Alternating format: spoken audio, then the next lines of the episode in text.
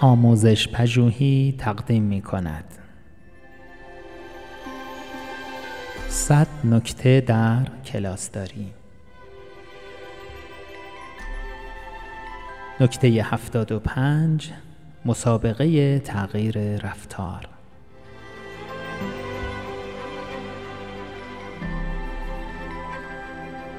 سعی کنید به گروه بدرفتار با ترتیب دادن یک مسابقه تغییر رفتار هفتگی انگیزه بدهید.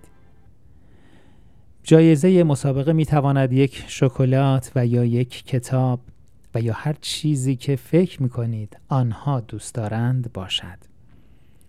برای وارد شدن به مسابقه دانش آموزان باید در طول هفته سطح رفتار مناسبی را حفظ نمایند.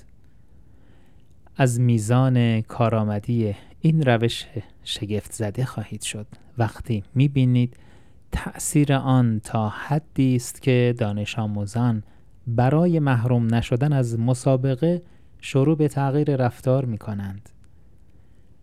می توانید به کارایی این روش با انجام معامله بیافزایید. بر این اساس موافقت می کنید که مجددا نام افراد خاصی را وارد لیست مسابقه کنید به شرطی که رفتارشان به طور مشخصی بهبود یابد این روش همچنین باعث ایجاد کمی سرگرمی خوشایند در آخر هفته می شود که به تقویت روابط بلند مدت بهتر میان شما و دانش آموزان کمک خواهد نمود.